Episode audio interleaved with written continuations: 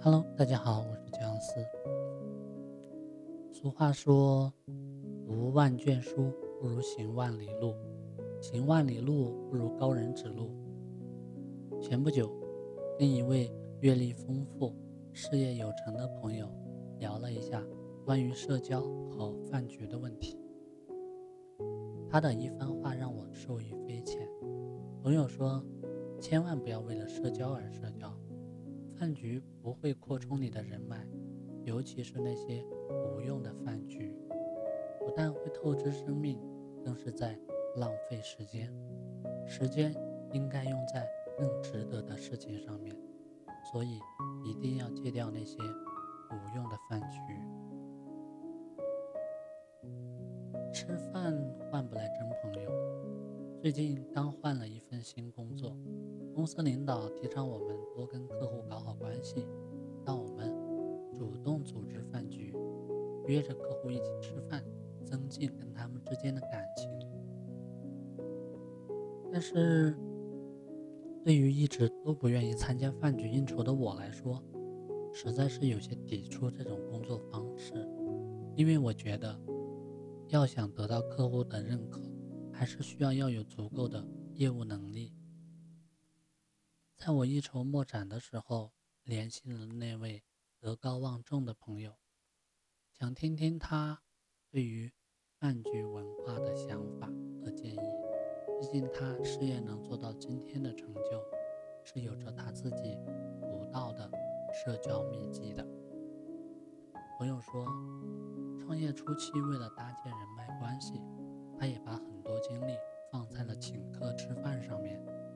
有时甚至一晚上要参加两三个局，每次胡吃海喝伤了身体不说，回家以后老婆也不理解他的辛苦付出，反而会经常跟他抱怨，因为参加饭局喝酒，他们夫妻之间没少吵架。可是后来朋友发现，饭局参加了一场又一场，活动参与了一次又一次。朋友看似越来越多了，但是真正需要资金周转、需要疏通人脉关系办事的时候，那些曾经酒桌上称兄道弟的人很多，能雪中送炭的人却寥寥无几。朋友意味深长地说：“虽然都说多一个朋友多一条路，而真正能用上急、帮上忙的人，很少是在。”饭桌上认识的，更多的是日久见真情。做事业要靠真本事，唯有靠自己才最踏实。成功的人从来都是靠自己的努力去实现人生价值，他们不去指望依靠别人，更不会依靠饭局来实现梦想。无用的饭局。会消耗你的时间。说到这里，我也想起曾经和黄姐被邀约参加了一个今生难忘的饭局。本来以为就是几个平时做业务往来的朋友小聚一下，大家一起聊聊创办传媒公司的事。可是，没想到那天朋友还邀请了其他人，据说都是当地有头有脸、重要部门的领导。弄得我跟黄姐走也不是，不走也不是，处境很是尴尬。邀请我们去的那个朋友是一家报社的区域负责人，由于工作原因，他之前就跟酒桌上的其他领导关系呢都比较熟悉，所以吃饭的时候他们交谈甚欢，而我和黄姐却很难融入他们的话题。在他们彼此寒暄、觥筹交错之后呢？可算是把这段。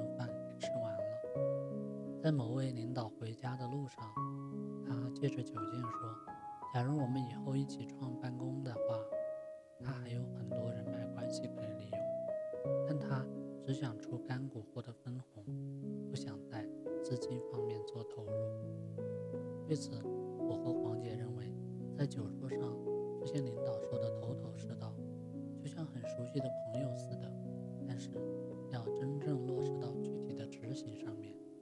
他心里还是会有顾忌毕竟要真金白银的在外投资。说的再好听的话也还需要具体的能力去执行。所以说怎么可能吃顿饭就解决了真正的事业？后来我和黄姐在聊起这些事也恍然大悟人家之所以邀请我们去饭局无非是为了展示一下他的人脉自此，我和黄姐就对类似的饭局敬而远之了。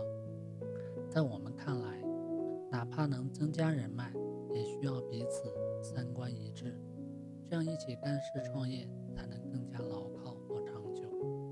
像这样吃顿饭就能承诺的事，多数不太靠谱。与其花时间吃一些无用的饭，认识一些无用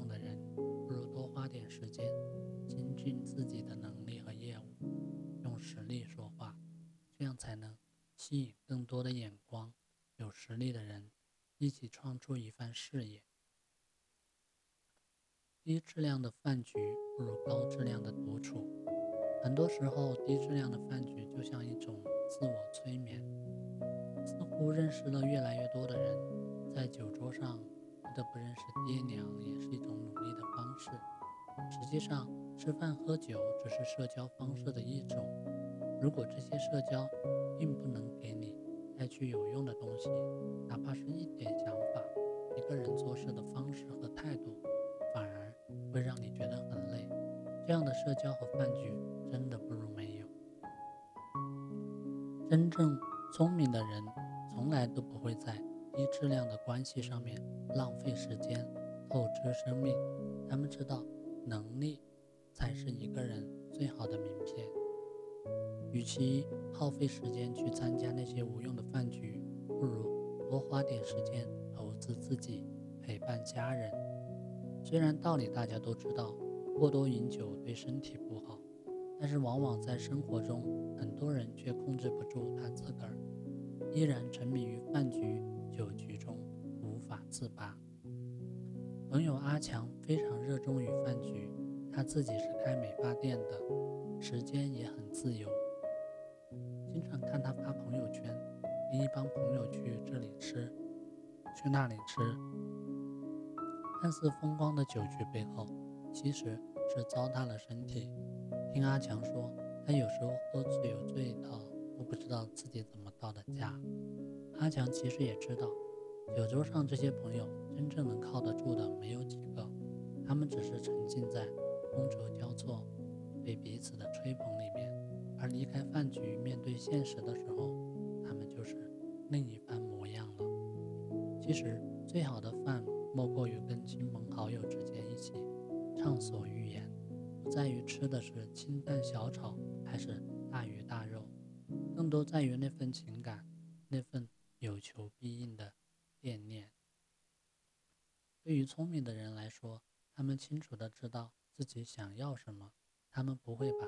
太多的时间和精力浪费在推杯换盏的无用饭局里面，而是用更多的时间来提升自己，更多的时间陪伴家人，因为家人才是幸福的源泉。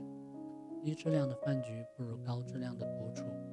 正确认识酒桌社交的本质，更是展现了一个人对生活、对事业认知的态度。饭局。充其量也只是修桥铺路，更多的精力还是需要花在精进自我上。